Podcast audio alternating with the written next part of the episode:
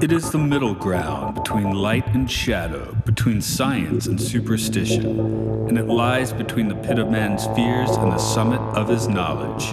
This is Time Enough Podcast.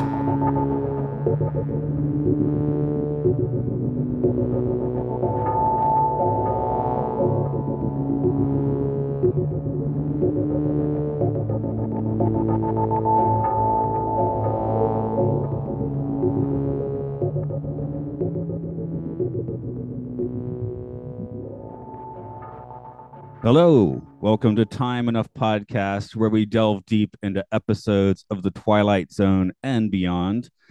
This is Matt here. Joining me today is, I say if you can talk Trek well, you can talk The Twilight Zone pretty well. So we have another one of the mission loggers coming in from the flagship show. It's Norman Lao. Hello.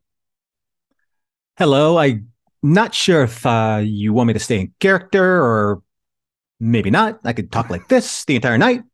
I'm a little amped up. I got questions to ask you. I have levers to push. I have slips of paper to pull.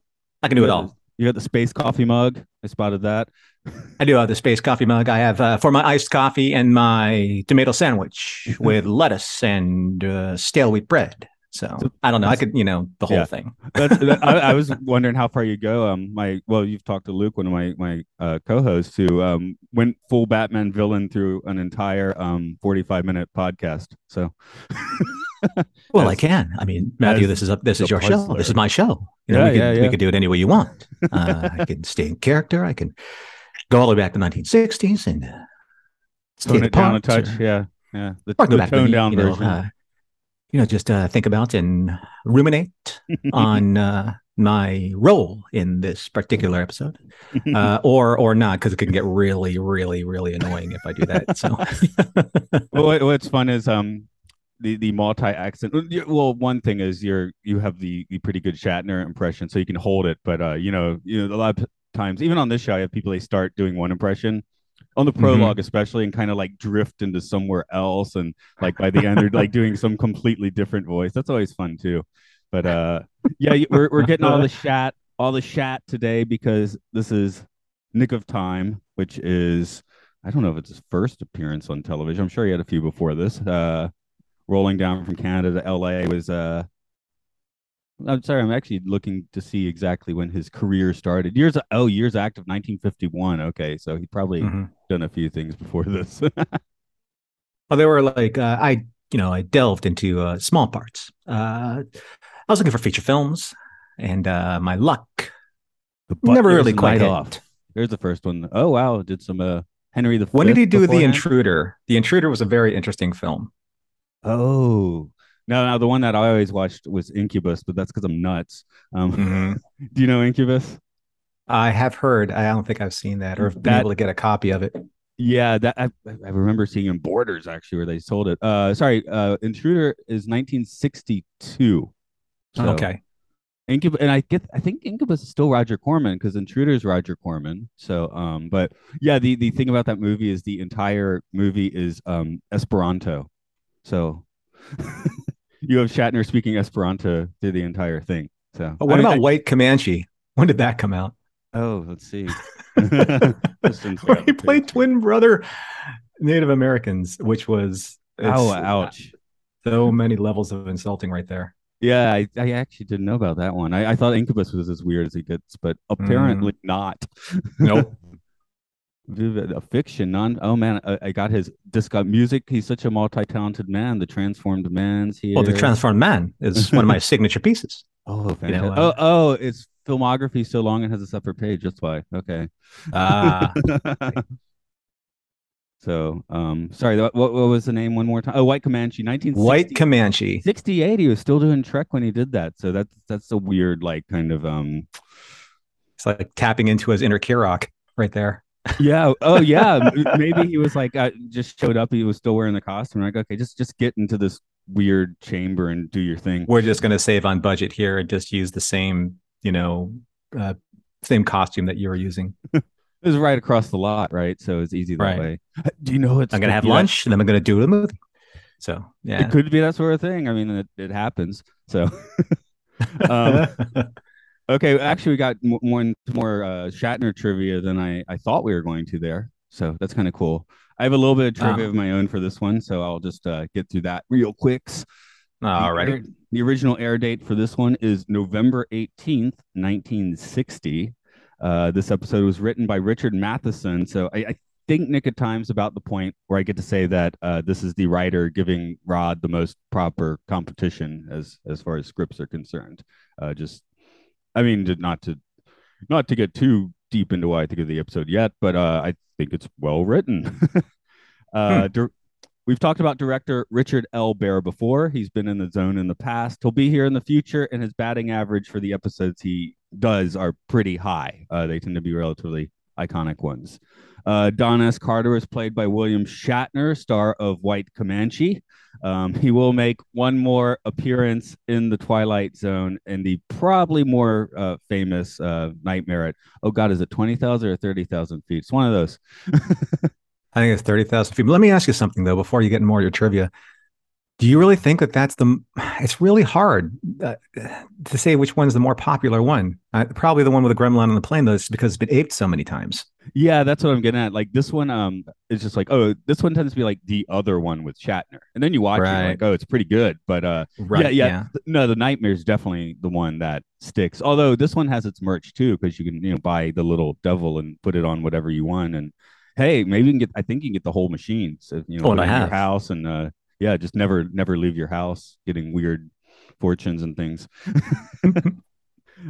I've created my own diner. It's a scale version. It has the trellis. It has the mouthy cook. It has endless supply of iced coffee and the machine. So when I don't want to go anywhere, I hit the ticket and then I play the part and I leave nothing to chance. Now, that one was when you started, it just sounded a little bit Trumpy, too. I got a diner, fantastic diner. That sort of thing. Who else do we have here? Patricia Breslin played Pat Carter. While she had several recurring roles on TV shows like Peyton Place and The People's Choice, what got my attention were her appearances in William Castle films like Homicidal and I Saw What You Did. So... okay, here's the big bear for you to bite. If you want to really throw your Shatner on, we're going to throw Rod Serling off the bus for this one, and if you want to take it full Shatner, that'll be awesome. So let's see. In terms of reading this, the hand belongs to Mr. Don S. Carter, male member of a honeymoon team en route across the Ohio countryside to New York City. In one moment, they'll be subjected to a gift most humans never receive in a lifetime. For one penny, they will be able to look into the future. The time is now. The place, a little diner in Ridgeview, Ohio. And what this young couple doesn't realize is that this town happens to lie on the outskirts of the Twilight Zone.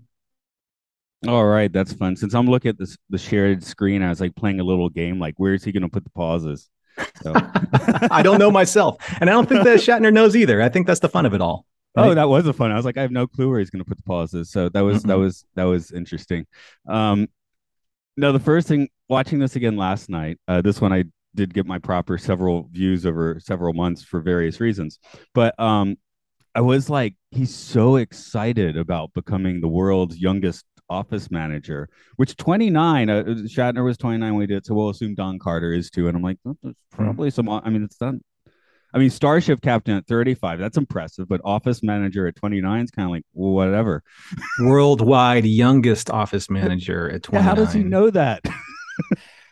Because the world to him is as big as the state of Ohio. It's kind of like small town ambition, Yeah, such small dreams, I guess. So I guess that was not a criticism on the episode, but just, I guess, part of the fascinating thing of watching him in here, because in Nightmare, he's just, he's like pretty much off his rocker or getting off his rocker most of the time. Where here, he's definitely doing a Shatner, but it's just like I was saying before we really got into recording that it's like the opposite of a Kirk. This guy's like unsure of everything and, you know, can't make decisions almost, you know, without this machine. Well, it's like the Enemy Within version of Kirk, but the one without the barbarism, you know, the one that always doubted himself, you know, because he's always looking at something to say, am I right? Am I good? Am I promotable? You know, am I marryable or marriage material? You know, everything to him is basically like preying on his own doubt and his own deficiencies. I guess that's imposter syndrome, right? So you can step up to the plate and do all your stupid stuff confidently, or you can do it this way if you want. So, yeah. So it's like the old Stuart Smalley thing. We needed Don Carpenter to look at that mirror and say, "Am I good enough? Am I smart enough? And gosh darn it, people like me." Yeah. Yeah, really. I don't think this diner had any mirrors to speak of, but I have had what's my getting stuck in a small town situation? Not quite a small town, but I did have I think it was a 3 to 5 car pileup somewhere near Stamford, Connecticut, which punched a hole in my radiator, which that was the end of the car. So I had to wait for my parents to drive from Atlanta, Georgia, and I hung out in a hotel room for a few days. And this was actually this is about 2002, so it's before we all had our you know, our mobile tech and stuff. But I was driving up to go teach in Maine, so I had like two guitars, a bunch of DVDs, a TV. I had my own TV because I was, you know, going to be up there for like 6 months or whatever. So I basically moved into this hotel room for a few days. So that was kind of fun, but very different experience than getting stuck in this small town, I guess. Any fun small town situations on your end? Actually, I'm from small town Ohio, believe it or not. This town? Not this small. I mean, I've driven through towns like that small, but I'm originally from a small town called Alliance, Ohio, in Northeast Ohio, Stark County. And it's kind of town where it's big enough that it has its own college, but it's small enough where most of the people know everyone else's business, especially when you go to, you know, the local high school or local grade school, and you know who got in trouble with who, or whose parents got in other parents' business, stuff like that. There are places in that town where you could go and sit at a, you know, like one of those banquets with the paper napkin holder and the very kind of throwback style of, you know, 1960s diner. I mean, you could easily stick like the Demon Machine. That's what I'm going to call it, because I don't know what else to call it. But like the Demon Fortune Machine on one of those tables, just for kicks. And I know that somewhere out there, like one of those sci-fi merchandise, you know, wholesalers, they sell that machine, you know, with a little jeweled eye and everything on the little devil head. Question is, though, who fills the tickets in those machines? Is that the real power behind the machines? That's maybe what I want to know. Maybe. It makes me think of the Simpsons, where Homer Simpson's trying to decide if he should like run off with the younger woman. And I don't even remember what his fortune is. It's like, yo, you should try new things or something. It cuts to the back where, hey, we're out of these. Oh, just start putting in the stick with your wife cards now. Well, I think it's the cook, man. It's always the cook that's responsible. That he's kind of smarmy, right? Like he's all about, you know, I know that you like these tomato and lettuce and bread sandwiches or whatever, but you really should try the chicken fried steak. I'm pushing the chicken fried steak pretty hard today, so because it's expired tomorrow. Yeah, and he needs to sell it by 3:00. So see, the tickets work in his favor. Like, stay here so I can sell you some chicken fried steak and iced coffee, because that's a winning combo, right? Yeah. I was going to say there's not necessarily anything supernatural going on this episode, although going by that theory, maybe he's kind of like the man of the Twilight Zone screwing with everyone. That's a few hurdles to jump, but I do want to throw that idea that maybe nothing weird is actually happening in this episode. You know, the cook is filling in the cards and not thinking about it. Right. You know, so it's one of those things where, you know, when you're like late to a party and like all the fun jokes have already been told and most of the people there are already drunk, and you kind of come in and like, this vibe isn't for me. So think about it this way. Like you walk into this diner and you see, you know, the carpenters, and they're fraught with despair and they're pumping pennies into this machine. And you're just kind of like sipping on your malt and like, what the heck is wrong with these people? You know, you are not influenced by the Twilight Zone at all. You're just watching these people going nuts. and then they leave, and then that other couple comes in and they start going nuts. And you're like, people, just get in your car and drive down the road. You'll be out of this situation in like 5 minutes, right? But the Twilight Zone, again, hits people differently, right? Yeah.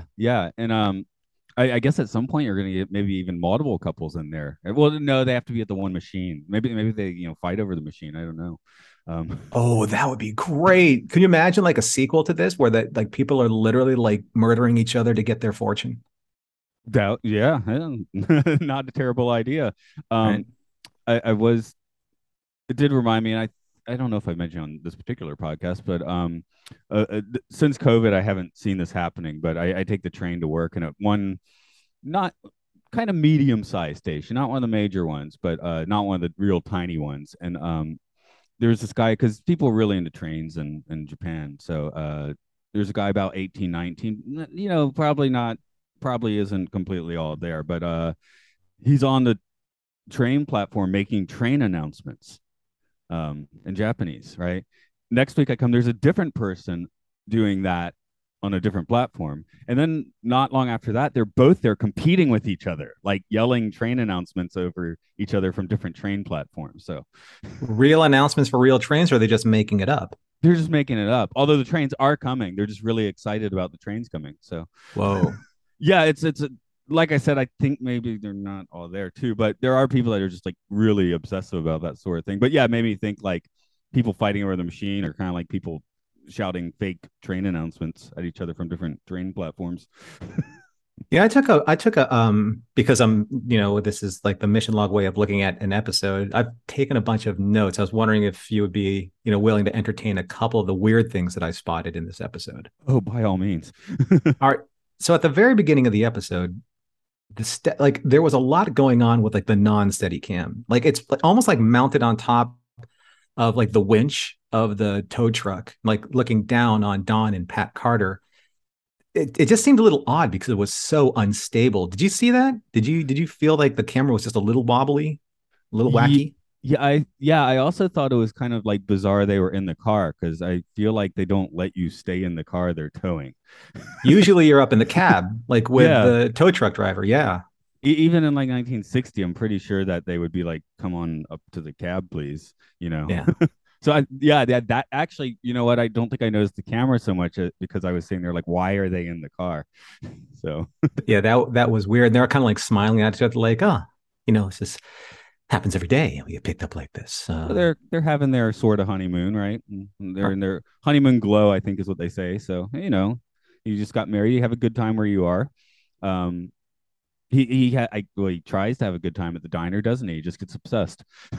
Well, that's the thing. Like I saw that it cost a penny, and I'm like, why a penny? Like why not a nickel? Why not a dime? Of course, the currency was way different back then. But then I got to this whole like penny for your thoughts motif with the machine. Like they have a thought, here's a penny for your thoughts, here's a fortune. So it started this whole kind of downward spiral of obviously whatever Don was thinking wasn't influencing the machine, but it's like, that's that old saying, right? Here's a penny for your thoughts. And now that started this whole downward spiral just for that little bitty coin. I love, he's just dumping like change out on the table. Again, I'm a little suspicious of the diner owner. Like he's always kind of in their face and not in a very hospitable way. Like it's either you're not ordering the right thing or she's, what else can I get for you? But he does get tipped twice, which is nice. Like Don doesn't want to make any change. Here's just a couple bucks. I'm probably way overpaying for my sandwiches, which is funny. Why? Here's a question though. Why didn't Don ever let Pat read her own tickets? That's one. Yeah, I guess. Maybe she's not into it. Maybe yeah. I'm adding in what headcanon that maybe she's not into fortunes or something, and they know that. But yeah, it gets back to his obsession though. And I told you I brought up a wiki page before getting into this, and this is what actually came to my mind with his obsession. Have you heard of a Jerusalem syndrome? No. Okay, this is this is one of those things that's not like.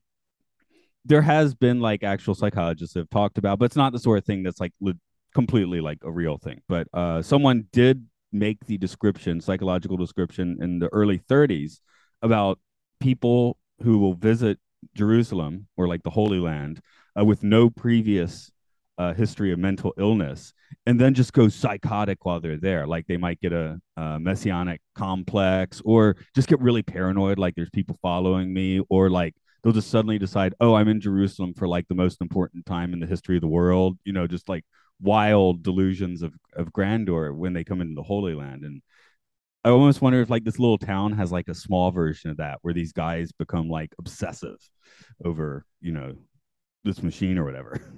I mean, I think that it's an interesting like character study in like what Don wants out of life, and then how he's kind of like the perfect vessel to get fed all of this and like manipulative information. I mean, the first thing that we saw, he's like emptying out his pockets. You see the rabbit foot and the lucky clover. I mean, you like, that's about as like superstitious of kind of like charms as you can like have like in one keychain. And then there's the whole kind of like self-doubt thing with, I got to like spend, you know, nearly $1, you know, and buck in those times can probably buy you like half that lunch. You know, he spends like $1 to call his work just to see whether or not he made the, you know, made the world's, you know, youngest list of office executives or whatever he was, you know, paper pusher. But it's important to him, you know, it's so important to him, like to make sure that everything is kind of like buttoned down and going his way. And one thing, you know, just one little thing that like sets off this entire downward spiral of paranoia and fear. And it's, to be honest with you, like, I don't think the episode really is an epic episode. I don't think it's actually even really a great episode. It's very good, but it's cast well. If it weren't for William Shatner in that role, and you know what? I'm coming from it from the standpoint of I'm bringing the legacy of William Shatner into watching this. I'm not necessarily watching it as if I would have watched it back in 1960. So I'm wondering if people were like, yeah, it's a good episode. You know, this kid's, you know, he might make it someday, you know, decent enough actor, you know, he sold the script. Or, you know, is it really hard to separate now the legacy of the man from an episode like this and say, of course, this episode's great because of him. But he's even really not the best version of William Shatner in this, you know? Yeah, that's where I was like saying this one's kind of fascinating for not being his super. I mean, people know it, but it's, you know, like, again, Nightmare is the one that he's definitely known for. People know that almost as much as they do know Kirk, you know, a little less probably, but this one, yeah, you can't watch this with 1960s eyes at all, because you're seeing like one of the better known actors on the planet, you know, looking like himself. You know, there are sometimes you might see an actor and they're so young. You know, it's like when you see pictures of guys that were born middle age, like Bruce Willis or young Arnold Schwarzenegger. There's a picture, mm-hmm. you know, that just doesn't look quite right. Right. And they almost kind of like half baked, you know, they're not fully formed yet. Yeah. So I guess that's part of the charm of this, is that we do get the fully formed Shatner. And I never quite fully answered your question about why isn't the wife doing fortunes? Partly maybe it's 1960 television. Although, I mean, the Twilight Zone gets past a lot of 50s conventions, but mm-hmm. you know, when you're breaking ground, you're going to be held back a little bit too. I was also thinking if say you and I were at a diner and you start getting fortunes, I might just be like, I don't feel like wasting my money on that. You know, I remember spring break in high school, we all went and everyone decided to like bungee jump, right? Or it was like the bungee swing or something. And it looked fun. I wasn't like scared about it, but I was like, well, if I save the $35, I can buy the Police box set, which is actually what I did. So smart. But in this case, though, she's actually the one that's pushing, like she's pushing the lever and she's putting the penny in. He's the one who's pulling the slip. So it's like she's doing, you know, it's almost kind of like she's asking the questions, but he's interpreting the answers. So it all feeds into his paranoia and really none about her. Right. You know, she's not. It's kind of like the circuit, you know, like if you're going to do act 1 and act 2 and act 3 of a specific mental action, you have to have the resolution, and she's not getting the resolution. So she's not involved. It has really no effect on her because it's the Pavlovian lever syndrome. You know, like you hit the lever, you get the pellet, you eat, and then there's no more food. So you hit the lever, you pellet, you eat, you know, and then you do it ad nauseum so that, you know, you don't go hungry. Well, she doesn't get to finish that. So she's like, whatever, I don't care, you know, because I don't get to read my own slip, you sexist bastard, right? Yeah, what would have told her? Something very vague, probably. But yeah. I'm sitting here thinking about portents. I don't think I've gotten obsessive like this guy over this sort of thing, but What do we get obsessed about? In university, I remember the late night sessions where everyone would sit down with like the purity test or something and obsess over those for a while. So I guess surveys get people's attention. This one's a little more akin to gambling, I guess, fortune telling or gambling a little bit, right? Well, you know what? It does prey on kind of like your deepest, darkest fears. You know, we used to watch our science fiction here in the United States, you know, like midnight, 1 o'clock. Then all of a sudden, kind of like these fortune telling, you know, shysters come on, like these commercials. And like, you know, do you want to know your fortune? Do you want to know if you're going to make a lot of money? Do you want to know if you're going to be happy, if you're healthy, if you're going to have cancer, all this kind of stuff. So it's these 1-800 or 1888 numbers that pop up on the screen. That's essentially like the modern version of what's happening in the diner. You know, he's getting just enough information to make him pump in another penny to pull the lever and then get another ticket, or push the lever, get another ticket, because there's nothing magical about the machine. Everything is happening in the psychosis of what's happening in the downward spiral of when he's sitting there, because that's the person he is. And I think that actually, you know, when you really take a look at it, Pat's got a lot of thinking to do, because she just basically saw kind of like her fiance just crack like in front of him or in front of her. Right? Yeah, not a great honeymoon. I don't know. I guess he gets over it, but yeah. I mean, they seem to they drive off relatively happy in the end.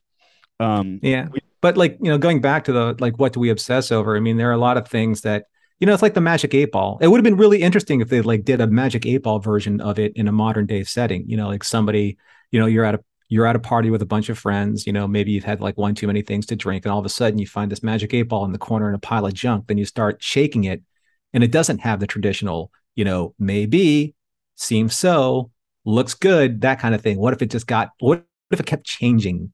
You know, because there are only like there's a pyramid in there, so there are only like 1, 5, 6. You know, and possible answers that you can get, you know, by shaking that, you know, the Magic 8-Ball. And all of a sudden it starts having these wacky, like random, you know, like fortune telling answers. You're like, no, this isn't possible. This an 8-Ball shouldn't be able to do this. Right. And then you give it to somebody else. You're like, of course, it's like, this is the basic generic 8-Ball. Right. But to this person, it really fed into the psychosis and started making them see things that weren't there. Yeah. I almost wonder if the novelty is part of the problem for him, because I'm thinking in Japan, you know, we tend to get our fortunes at New Year's, and other times if you have a test, you might go buy a fortune, and you pass through the gates with the, you know, the Oni, the guardians, which are somewhat demonic looking, right? And you get your fortune. The main point is I got this one that I actually got in Tokyo like 15 years ago, but I just have to read a bit of my fortune because... It's the worst translation ever. So the fortune? Yeah. It's number 31, final, the least fortune. A chance doesn't come yet, so a large can't change into a giant bird. Everything is not ready to move on, stand still on the shoreline, waiting for a good chance in future. A chance is coming to the fish to be a giant bird. The giant fish is merely to fly to the sky, pushing up the waves. Everyone can earn the big fame when he meet a chance. So I guess I've obsessed over this bizarre fortune because it's been in my wallet for 15 years. What does that mean? Like what do you think it means? I should throw out that I also have good fortune. It makes a little bit more sense when you see the good one, because they're just like, it's like someone translated the good one, still not well, and then like translated that into the other one, and it just lost all meaning. Because this one says, an arrow you shoot always gets the target. Everything you do will get quite well. You know, that makes more sense, right? But then you transliterate that to the bad fortune, and you just get gibberish. So, you know, it's kind of like anything, like reading into a horoscope, or like, you know, believing in a fortune cookie that you pull out of, you know, basically like overcooked pastry. Yeah, it's all about the power of suggestion. You know, like, are you that person or are you not? I mean, that's like where, you know, that's why it's kind of like going back to, was it W.C. Fields, like a fool and his money, you're soon parted. You know, because all you have to do is to say, hey, this is going to change your life. This is going to cure everything. This is going to change your fortune, and you're going to throw a lot of money at it, just the way that, you know, that Don Carter did, you know, with the machine. So it's all about, you know, he was the right person at the right time for that machine. You know, he was unsteady, you know, underconfident, you know, full of doubts, he's going into a new life. He's going to maybe get that new job. Maybe his vacation's gonna be good. A lot of maybes in the air, and then all of a sudden his car gets, trashed, and he's like, oh man, everything's terrible. Let's go get really terrible sandwiches and really terrible service and terrible water. And all of a sudden, this one thing makes sense to him, is it's this weird fortune machine that pumps out like a semi-cohesive, semi-wise, type of piece of advice. And he's like, this is the only thing that's making sense to me right now. And it's not even really making sense, but it's the only thing I got, because everything else kind of is weird.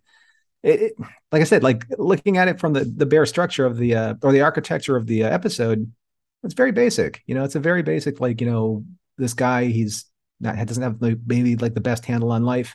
And then he does. But then all of a sudden you throw William Shatner in there, you're like, wow, this episode is amazing. It's epic. It's everything. And I'm wondering, there are a lot of great actors who are great now that weren't great then, but were in the Twilight Zone. I'm wondering, who do you think would have been just as good, if not better, in that role from like the alumni that has come through the Twilight Zone?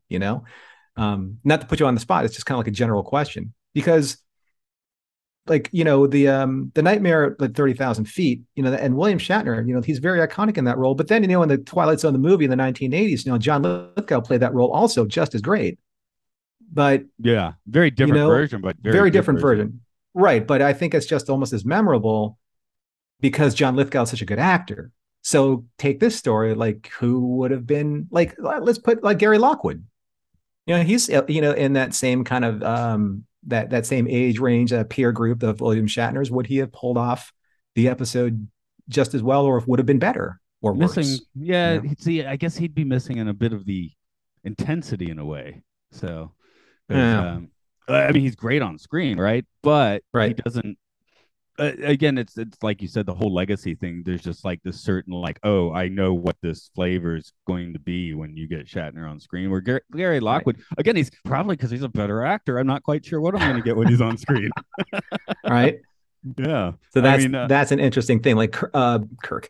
Well, true. William Shatner has a very specific lane. You can get just. He goes for it, almost like abashedly, and shamelessly, he just goes for the honesty of the role, and he's sometimes, when you watch, his eyes light up, which were like super mascaraed in this episode, by the way. It was very strange. Right. But I guess that was the pancake makeup style of time. But, he just, he acts a lot with his eyes. Sometimes he's very leery. Sometimes he's very condescending. Sometimes he's overexcited, or sometimes he looks like, the wind just got like knocked out of him. So that's his stage training. Those are the kind of things that you need to sell a stage. When he was the Royal Shakespeare Company and, in Canada, I think it was British Columbia, along with, Christopher Plummer.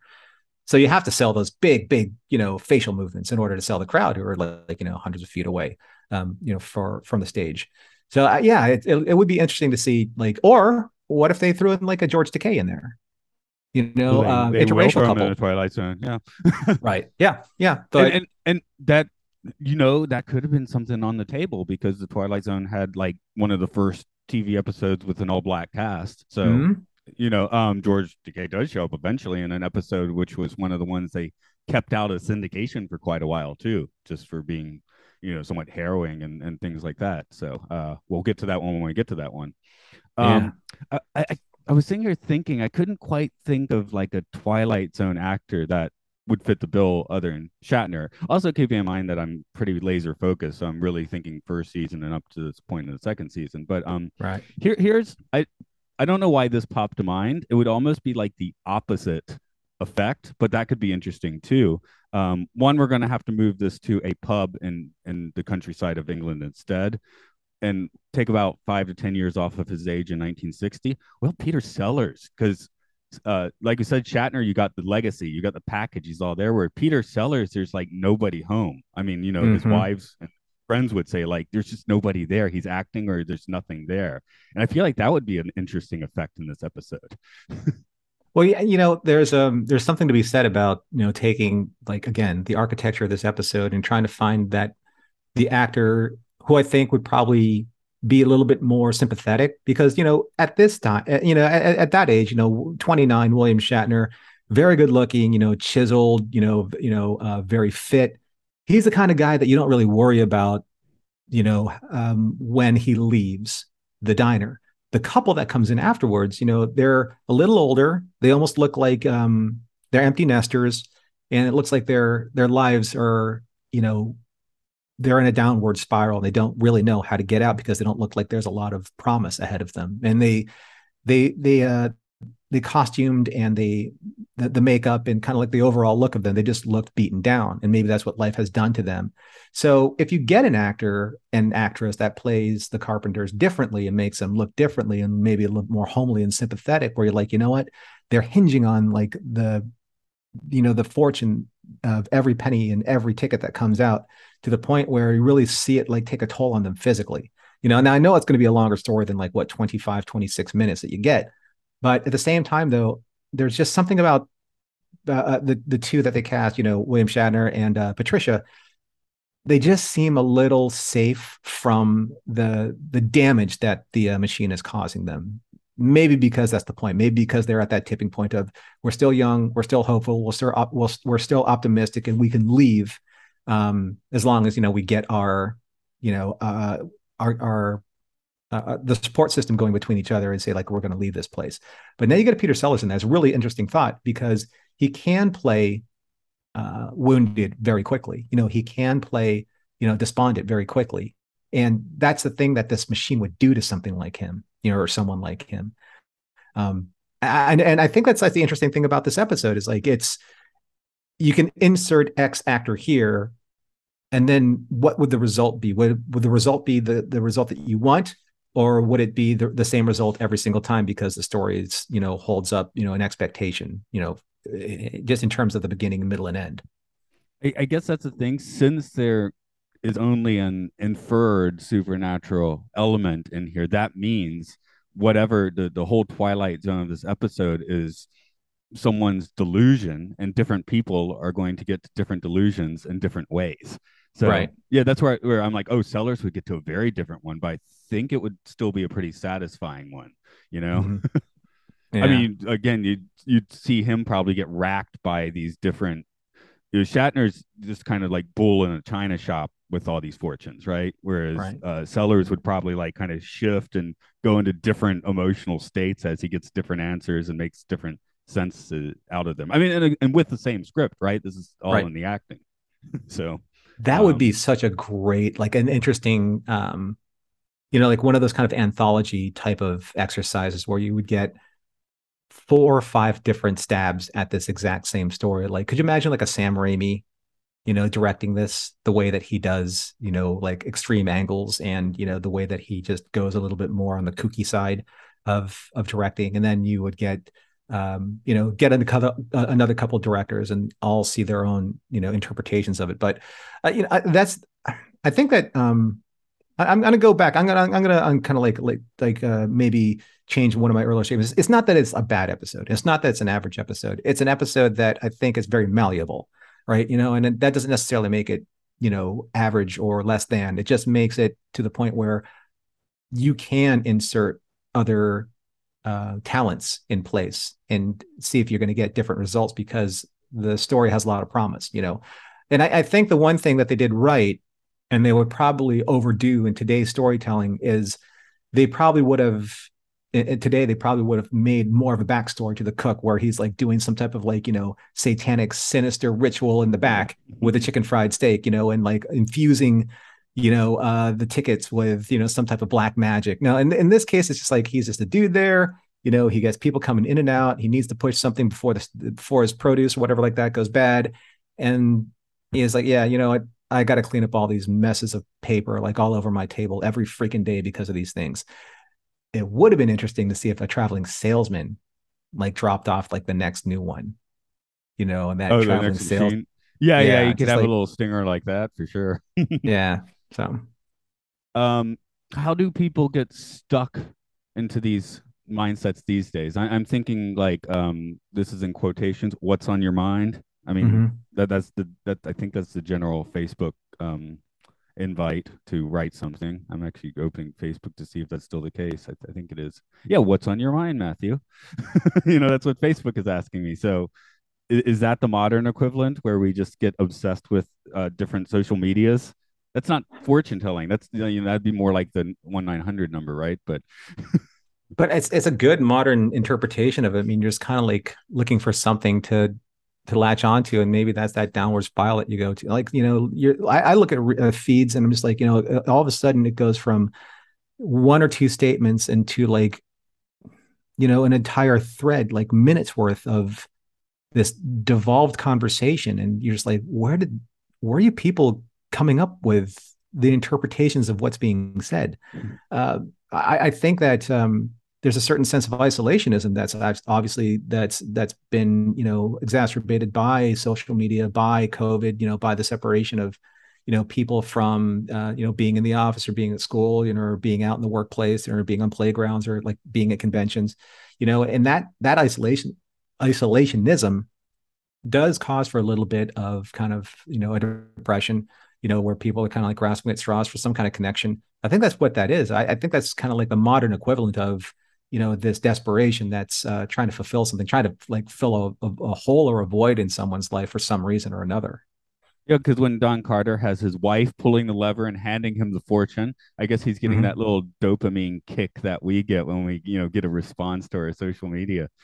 Sure. And the computer is pulling the lever in that case, right? Or your time is, because you're like, how many people are going to respond? And actually, I'll say I post these episodes in various places, and some of the Twilight Zones, I get that kick because a bunch of people are suddenly like, oh yeah, we dig that. Cool. Right. I'm pressing a button. I'm making a response from people. That is one difference. He's, you know, we're trying to at least interact with other people, whereas Don is very much like kind of isolating himself, even from his wife who's next to him pulling the lever. Well, it's kind of the same thing with, you know, when your phone goes off, you know, or a ding goes off, you know, or you see like a you know, a heart goes off to whatever you posted, you know, you it's kind of like the question is put out there, and all of a sudden, you know, the when you on social media using this dynamic, you know, you pose the question, you post it out there, and that's kind of like the act of asking and then pulling down the lever or pushing the lever. And then all of a sudden the thumbs up or the heart or the smiley face, that's the ticket, right? That's the ticket. Everything else after that is what's printed on the ticket. So you have this interesting kind of like endless loop of this dopamine effect. And it's very powerful. I mean, you know, psychologists have done this study over the course of time for generations, and it really just depends on, you know, what strategy is going to have the strongest reaction. And then how does that reaction become something that it's so powerful that the addiction is almost unbreakable? And that's what was happening to Don. You know, the addiction to that was nearly unbreakable if it weren't for his wife. Another thing with the Facebook and just promoting stuff, I found that it tends to be disseminated more and I did this the first time, just like I was just trying to be funny, probably with the question, but Facebook loves it when you ask questions that people can respond to. I mean, I think we all get these, like, I don't know if we all do. I certainly do. The Quora emails, right? And the algorithm quickly figures out which ones you're going to click on. So I just get a bunch of random questions about the Beatles into my phone every day, right? So, but no, really, I mean, that's not even a joke. So, so I probably get like five, like, okay, did Paul McCartney like really take a year off? I'm like, did he? That's interesting, right? All right. So, you know, I mean, that's kind of a modern equivalent. And in this case, I just went pointless, you know, Fab Four factoids, but well, I mean, if you had to do this in a modern story, would this be the vehicle that you would use? Would you use social media as the demon box? Is social media the demon box? Okay, hey, right. I'm going to phrase this, trying to leave nothing political on it at all. But is this the same mindset that a few years ago would have marked the Q obsessi?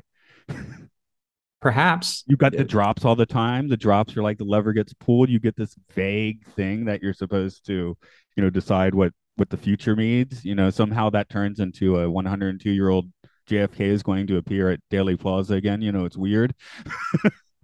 It's you know, it's this interesting way of trying to deliver the power of suggestion, you know, into a group of people or a person or a select group of people that are are very vulnerable to that, you know, and it's not just political, although, you know, their studies have been shown that there's a lot of kind of like infiltration with a lot of these mechanisms in place where they're pushing these messages out there, forcing people to make these decisions based solely on, you know, the predatory strategy of the marketing that's out there, forcing them to, you know, elicit a response, you know, from this marketing.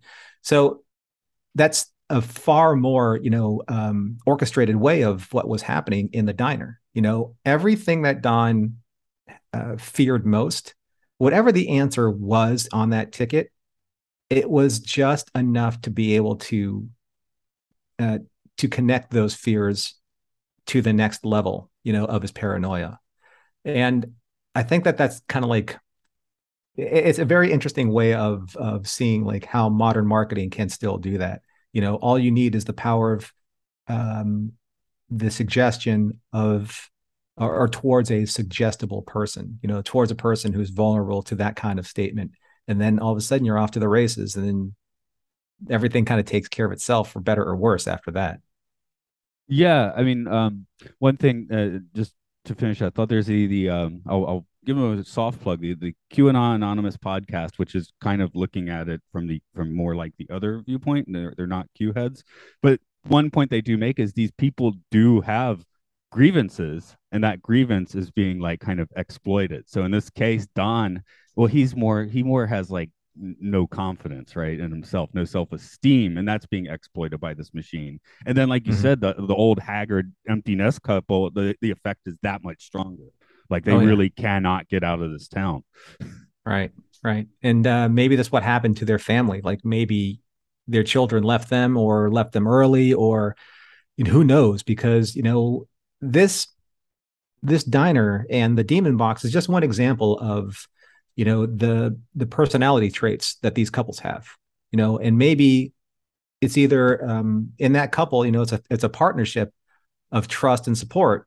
So maybe in that particular couple, the empty nester couple, and I only say that because that's just kind of like the flavor I get off of them, maybe they just don't have the you know, that shared support, that shared discipline to be able to pull one or the other out of the downward spiral, so they both go down together. And I think that Pat is one of those kind of personalities where she's like, and she stood her ground. She's like, I don't like this. I don't know what's going on. It's like, you want to go in there, fine, but I don't want to go in there with you. He's just very adamant. He's like, no, we're going to go in there and we're going to take care of this because the fortune telling machine's right. I really wish, though, I really wanted them to try other machines, right? And that means that every single time he went back into the diner to try a machine, it kept spitting out those same messages no matter where he turned, right? So he always felt like the only place that made sense to me was the diner itself, not just that one particular booth. Because each booth, and even at the bar, they all had a machine nearby. So it doesn't matter. Like Pat said, why don't you try this one? And he kept looking at that couple trying to stare them away, like shoo them off, like get away from my booth, because that's the only one there that spoke to him in that way. I would have liked all of them to have done that at least once.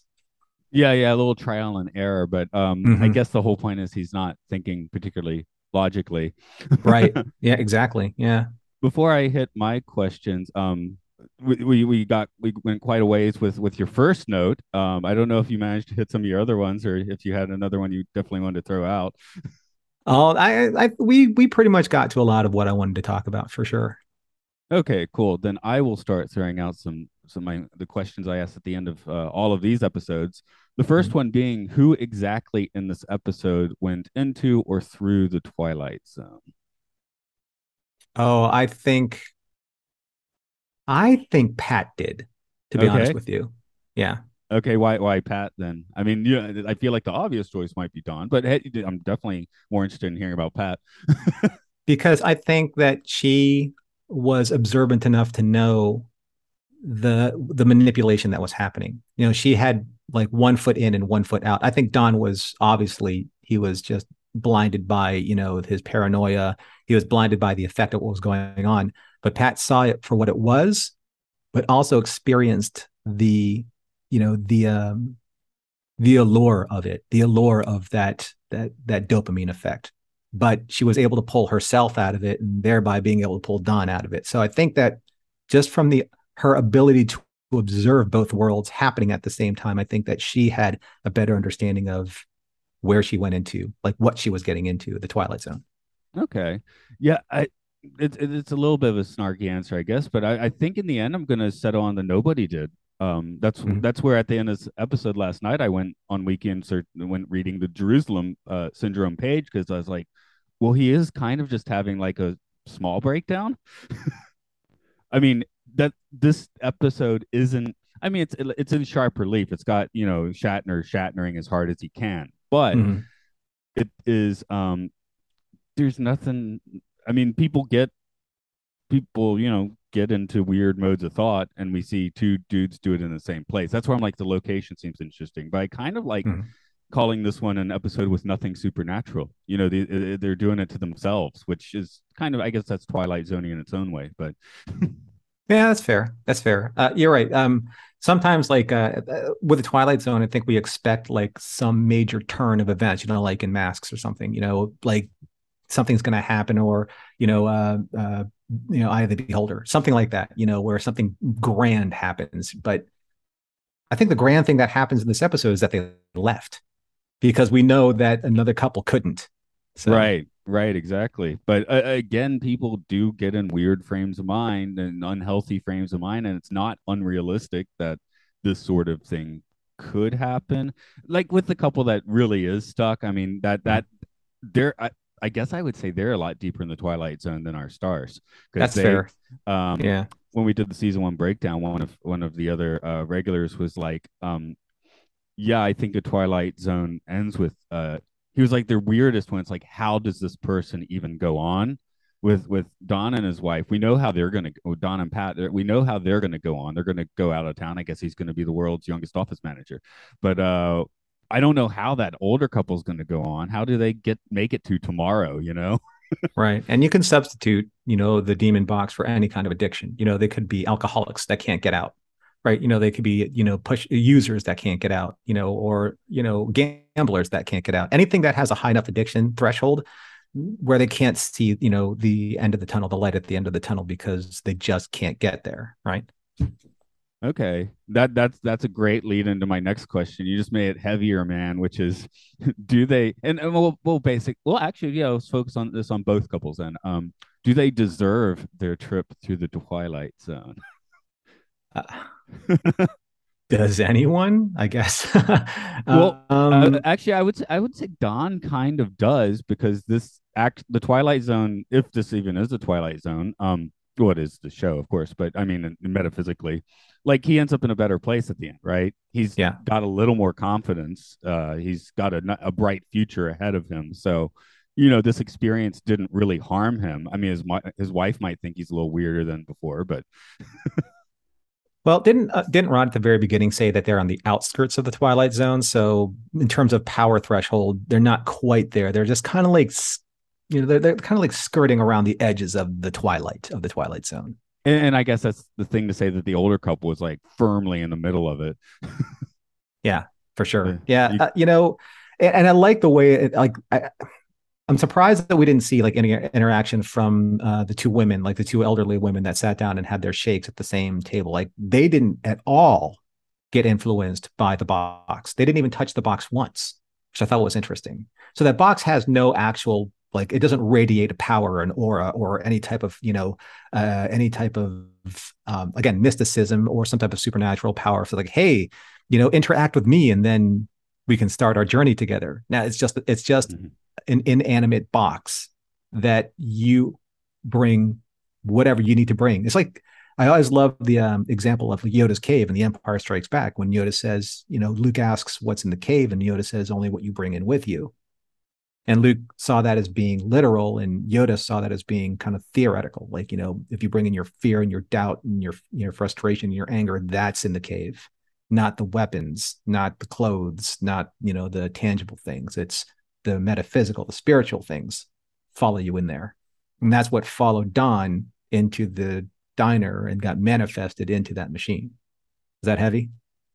Yeah, this bugged me since I was a kid. I was like, can he try the cave again? It's like a one-time thing. I mean, right. If I were Luke, I was like, wow, that was wild. What happens if I don't bring a lightsaber? You know, do I, you know, I feel like, I don't know, but maybe that's the whole point. You only go into the demon box once, you only go into the cave once. And, and you failed. Yeah.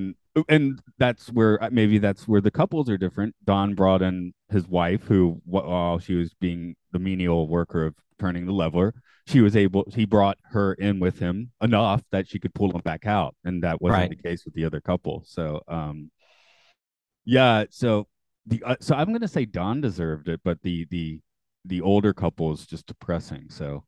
Maybe they do deserve it. I don't know who they are, but it's a pretty dark path.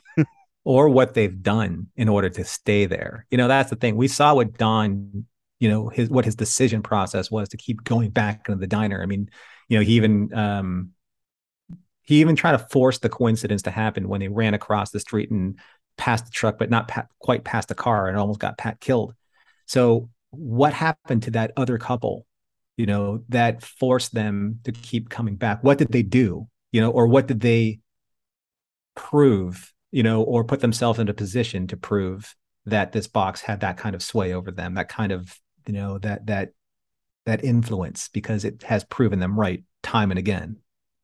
Yeah. And it, again, a matter of perception, right? It's like, how much magic do you see in this place, or how much fortune telling?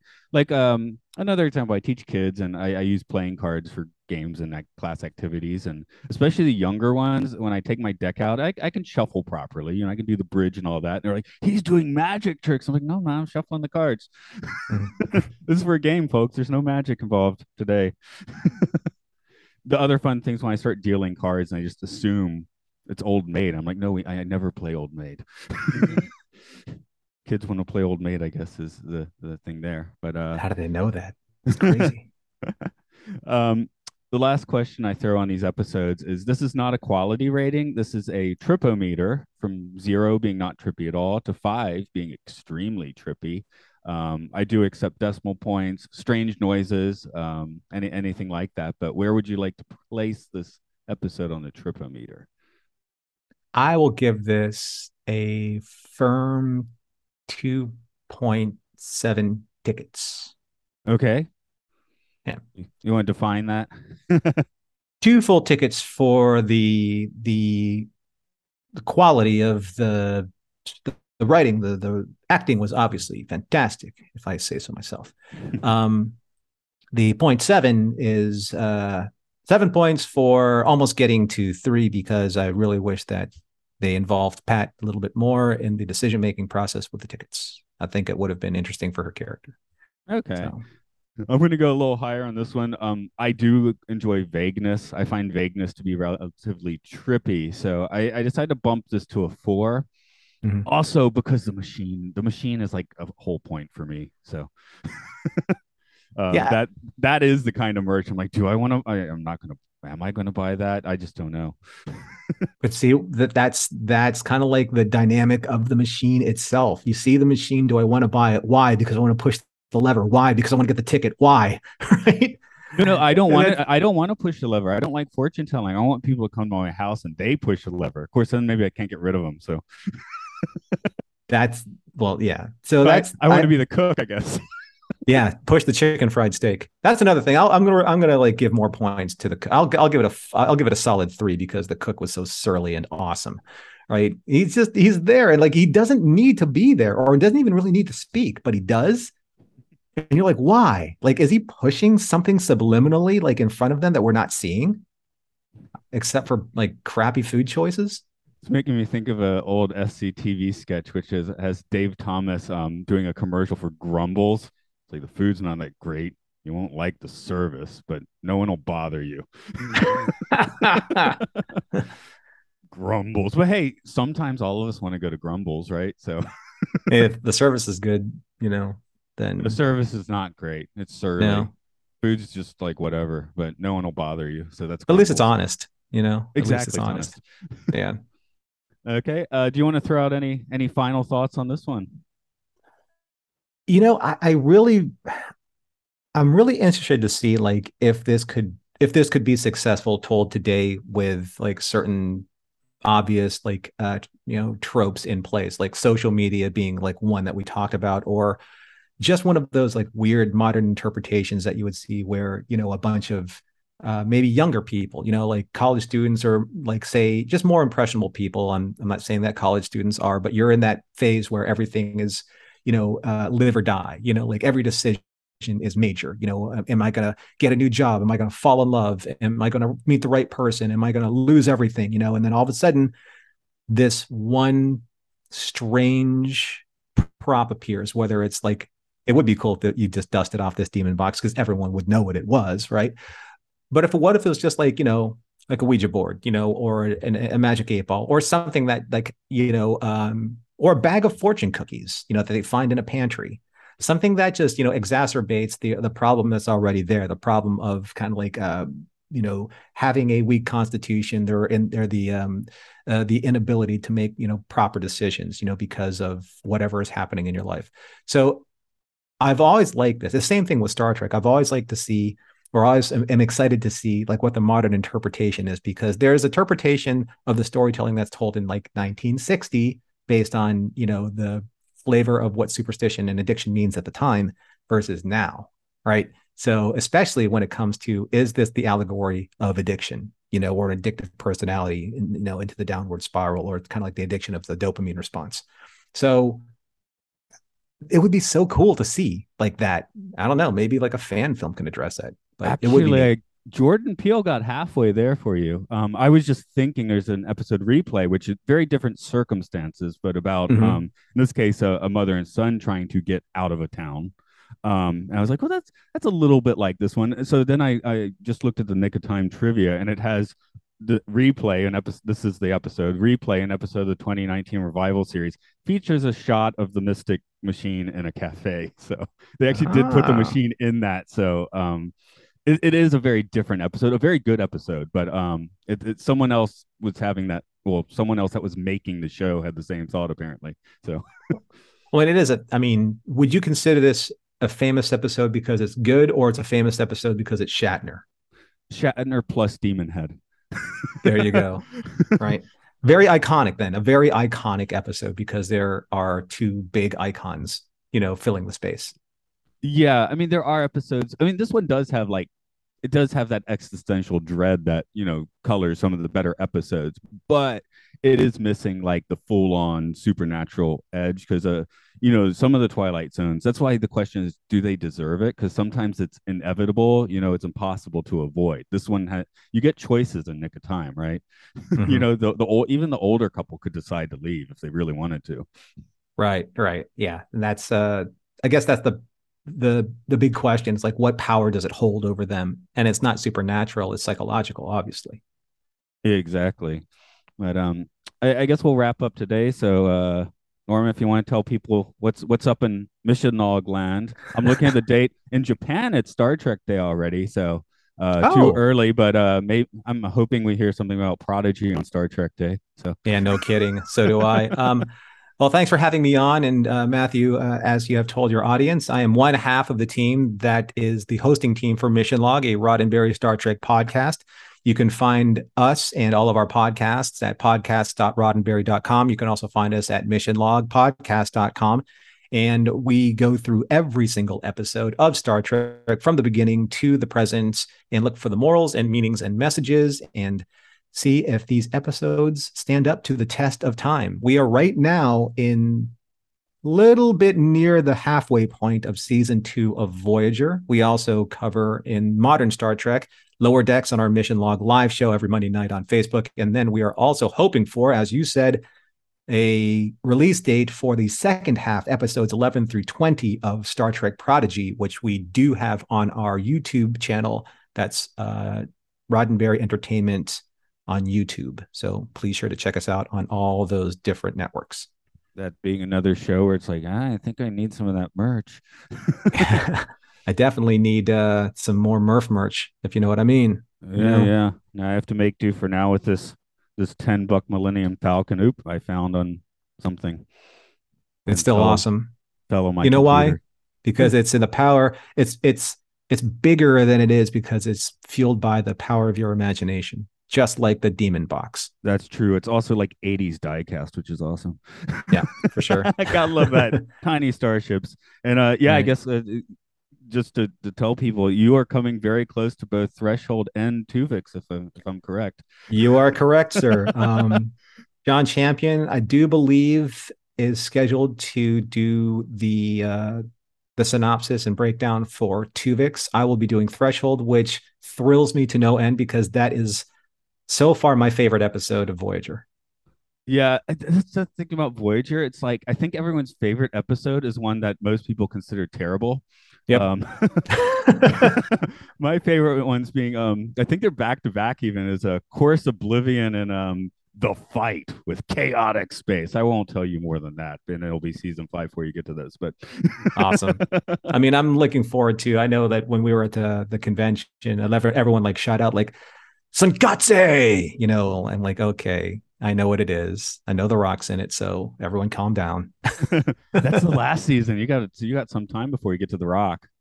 Yeah, probably. I think like, so we try and do obviously an episode, you know, per week. That's 52 weeks. That's 26 episodes per season ish, except for seasons 1 and 2. So we're looking at probably, yeah, maybe 3 total years, maybe 3.5 total years, you know, before we get to Enterprise.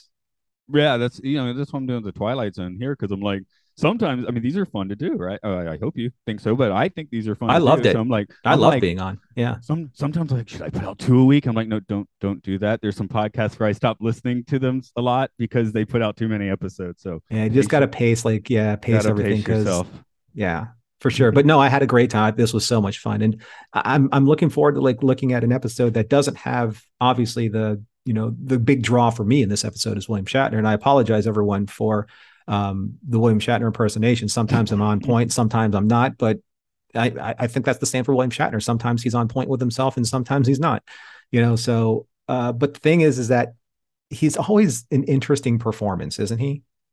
Yeah. That's why people, I mean, we kind of love to hate him. I mean, what he did, didn't he just say something like a few weeks ago, like alienate half the Star Trek fans again? So something I don't even really pay attention to a lot of that stuff because I can't change what he said. And I'm not going to change anyone's opinion on what they believe he said. So all I know is, does this episode of The Twilight Zone entertain me? Absolutely. Yeah. Because that's what I'm looking for. I'm looking for him as an entertainer. This is what your great grandpa says, you know? I mean, you don't know what's going to come out of the guy's mouth. But the way I see it with famous people, I mean, there's a certain, you know, there's Kevin Spacey level, which is a different thing. But in general, if people have like a few foibles, I'm like, well, do I have to deal with them in my kitchen? No, because that's what I kind of understand about Shatner. Like when he rubs people the wrong way, it's like apparently he's just like, he never stops practical joking, basically. So if that annoys you, you will hate the man. Yeah, he's rubbed people the wrong way for decades, you know, and that's fine. You know, you can choose not to or to like him. That is your choice. You know, you can turn him on, you can turn him off. That's the great thing about entertainment. You know, it's like Howard Stern said, if you don't like me, change the channel. Well, Oren, I guess it's finally time that we try and get out of this podcast town, this town of podcasts. So smash the machine. Oh, they didn't smash the machine, did they? We can smash the machine. I just want to smash. I can't though. I can't decide whether or not I need to push the button again. I need that ticket, Matthew. I need it.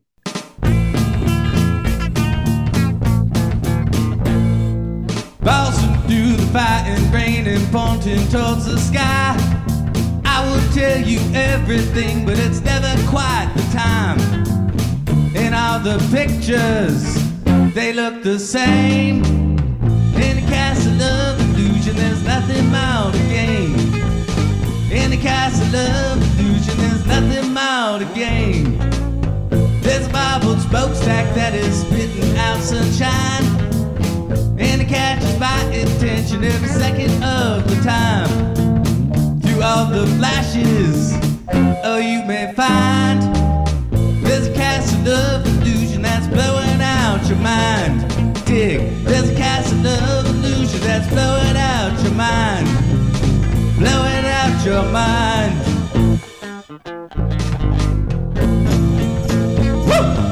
Woo! What do you hear, boys? Nothing but the rain, nothing nothing but the rain. Yeah! Tuesdays in panic, plastic people on the streets with the tattooed grins displayed week after week. And other smiles, they look the same. In the castle of illusion, there's nothing more to gain. In the castle of illusion, there's nothing more to gain. In the castle of illusion, blowing out your mind.